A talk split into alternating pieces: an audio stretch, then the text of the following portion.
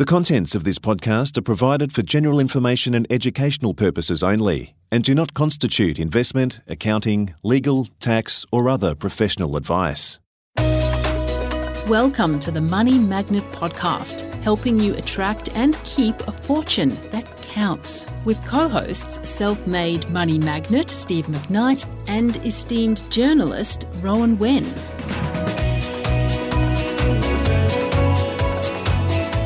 Welcome to Money Magnet. My name's Rohan Wenn, and joining me again is, of course, Steve McKnight. Steve, how are you going? Good, a Probo Row. Good to see you on today. Now, mate, in this episode, we're talking about the secret to happiness, which sounds like a fairly big topic to tackle. It is a fairly big topic, and we could probably spend the rest of our lives theorising around what to do. But we do have a financial bent to what we talk about on the podcast and on the episode. So, the principle that I want people to get up front is don't just count your money, make your money count. Okay, now before we get to that though, let's talk about the elephant in the room.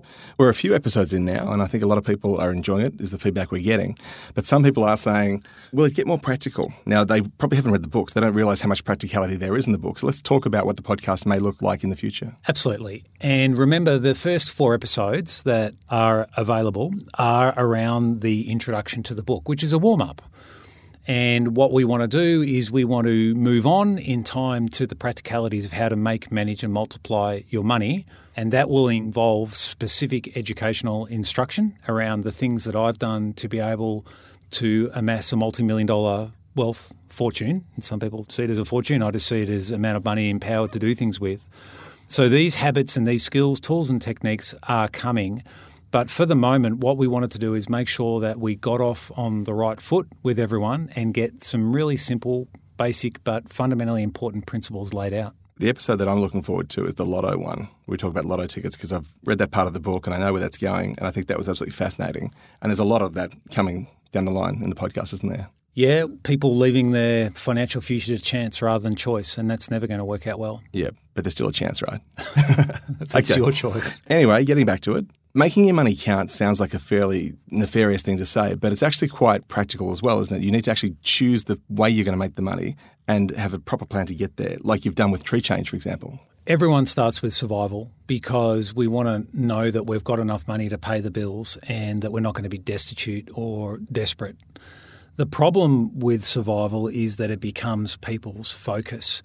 And as their life starts to run out, I've heard it said that on their deathbed, no one says, I wish I had worked harder at work, or I wish I had have made an extra ten or twenty thousand dollars. What people tend to say is, I wish I had have taken more risks. I wish I had have done something more meaningful with my life. And that is the significance piece that is often missed. We're so busy and focused on making bank that we forget that we have something that we can do with our lives to touch, move, and inspire other people, but we leave it too late. Yeah. Although you can kind of understand why people. I do. love it. Yeah. That that sounds like that's me agreeing as I'm about to disagree. Exactly. No, but I kind of do. No, I do agree, and you're right. But I guess I'm going back and saying I know you're right, but it's easy to get stuck in the rat race. Is the point I was going to make. I understand people are busy trying to get the kids off to school, trying to make a living, worry about the husband, having an affair with the secretary, whatever the hell's going on in their lives, to think about the big stuff and say, well, what do I do about paying off a mortgage and getting that freedom back in my life financially. People are busy, is my point. I'm trying to be compassionate. Okay. I don't know why now is the point to bring out the compassionate side of Rohan, but that's harsh. it's good. I'm very compassionate. It's good that it's come out once in all the podcasts that we're going to do and well, all the episodes we're going to do. But it's a private matter. I don't publicly talk about it. You've just triggered a, a memory which I had repressed at the end of year 12 for the final year 12 magazine at the high school that I went to. We were all invited to provide a quote, and everyone's quote recorded and published in the magazine when it came out. Yeah.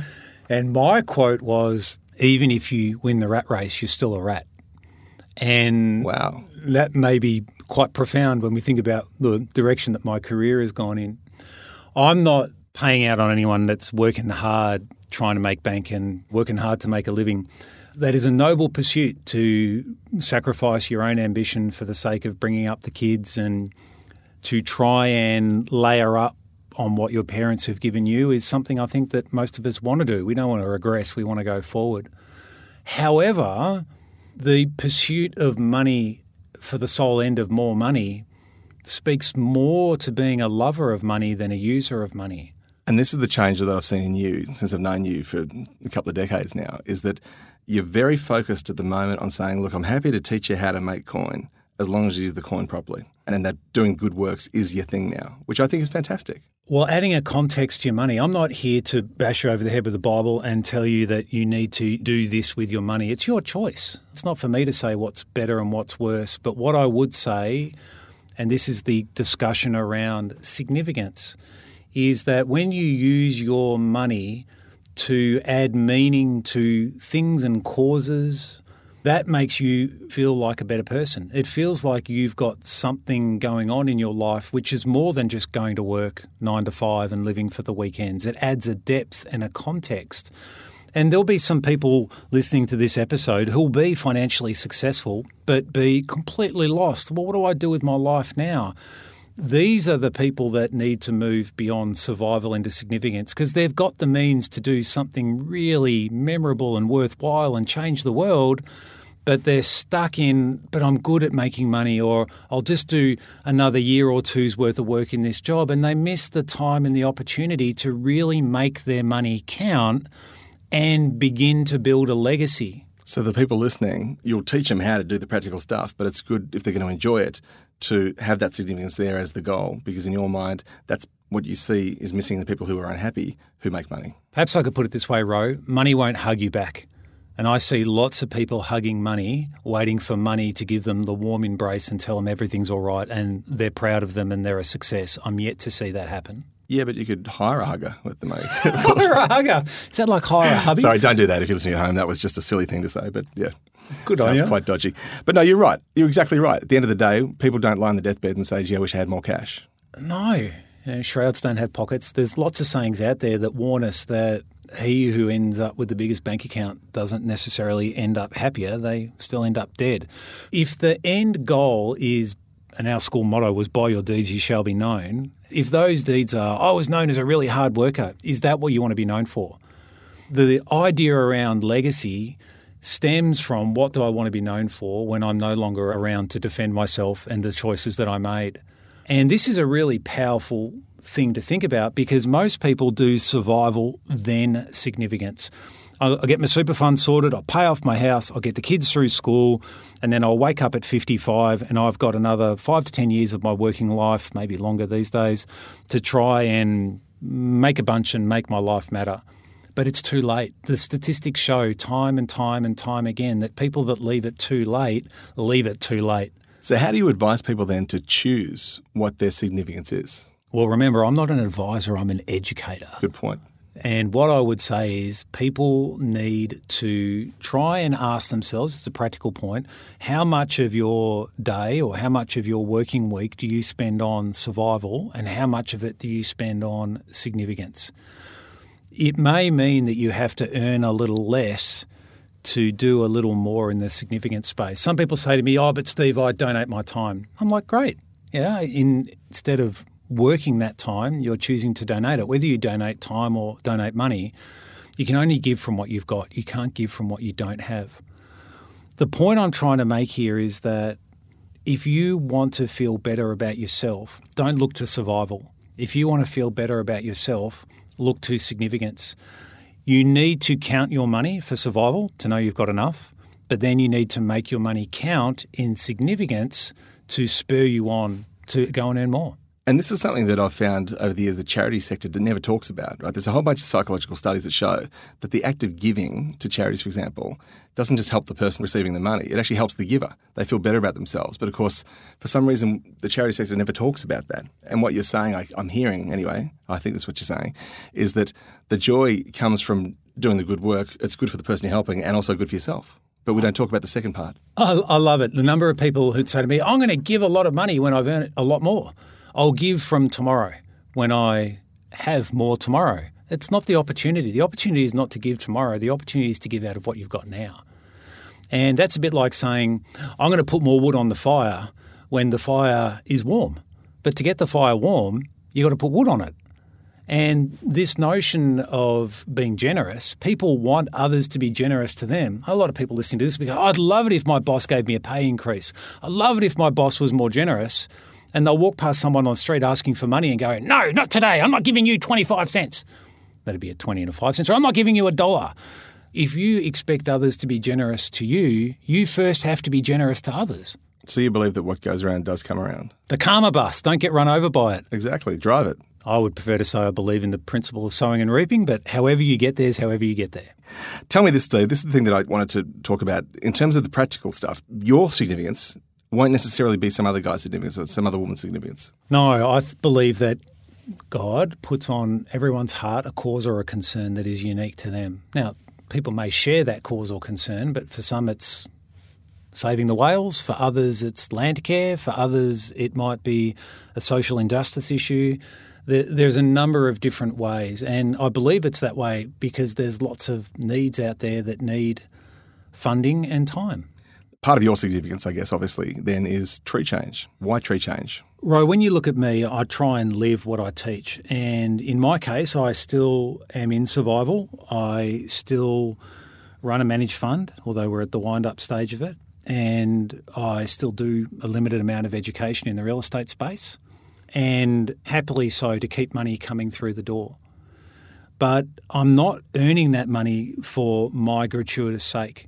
I then take that money and invest it into causes that I find personally fulfilling. And I'm happy to talk about a couple of them right now, just to give context to the Please, listeners. yeah. The first one is a little bit odd. My daughter Cassie did her ACL skiing and she was going to go in and have surgery and lucked into a study where they were looking at the idea of a bracing protocol and the possibility of an ACL being able to reattach itself. Yeah, right. So a non-surgical fix to an ACL injury. I never heard of that. No. Well, Cassie was the number one person in this protocol in Victoria, and guess what? Did it work? It worked. Happy ending. Her ACL reattached, and she won't have to go through the trauma of surgery. And all going well, decades from now, she won't have osteoarthritis in her knee either from the surgical intervention. How long did it take to reattach? I think she was in a brace for about 15 weeks. So Right. it wasn't a quick fix. No. And it, there was some discomfort on her behalf for sure in being in a brace, except being in the shower. And the point is, in the surgical realm, there's a lot of money that gets made by doing ACLs, and a trial needed to be funded to prove or to try and gain evidence to support the hypothesis that the ACL could reattach. I'm happy to fund that. So I've taken six figure sum of money to fund the research into that trial because I believe that could be groundbreaking. And it kind of ties in with tree change because that's an example of nature doing what nature does and healing. And tree change is all about nature too. Well, the Tree Change project is taking cleared land and planting back a permanent native forest on it. And that tickles my fancy because I'm into land conservation and ecosystems management. Imagine you're in a position where you had your survival so sorted that you had a money machine that continued to pay money into a mechanism that you could use to fund whatever you wanted to do.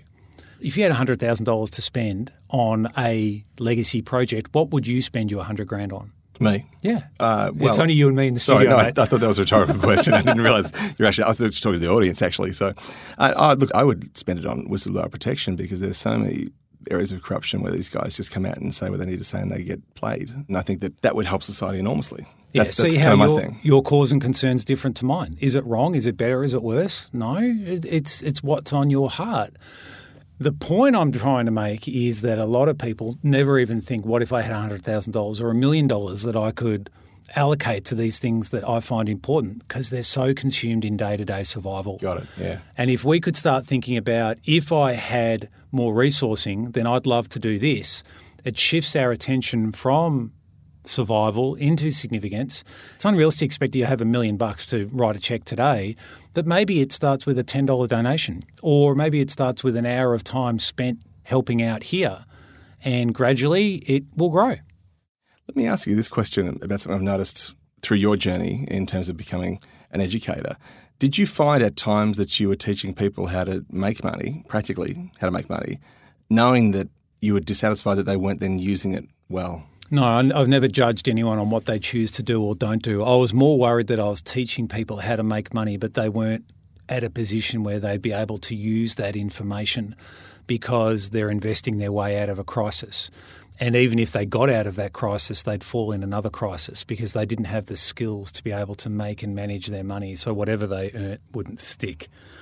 No, I'm not here to judge anyone on what they do. That's not my, my job. I'm a empowerer, and how you choose to use your money is entirely your business. Okay, so moving forward in the next episode, so we're getting a little bit more practical. The one I'm looking for is the uh, lotto ticket. Can we do that next? We can do the lotto ticket next. Excellent. I love that one. That's because you love lotto, which is funny because you're a, a very strong advocate against poker machines. Well, in my professional life and my political work, I do campaign against poker machines. But uh, look, I'm not against gambling. I'm just against con jobs, and the pokies are a con job. And I actually don't buy lotto tickets, but I understand why people do. I actually like the psychology of it, which you kind of cut down in your book. Well, in the next episode, I'll prove to you how you can win the jackpot without ever buying a lotto ticket. Can't wait. Talk to you then. So, folks, as you've been listening to today's episode, if you've liked it, please refer it on to people who you think could benefit from listening to it. And as always, five stars all the way.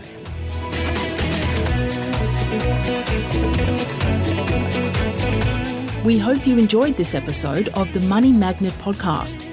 If you have questions or would like to provide feedback, then please send an email to podcast at moneymagnet.au.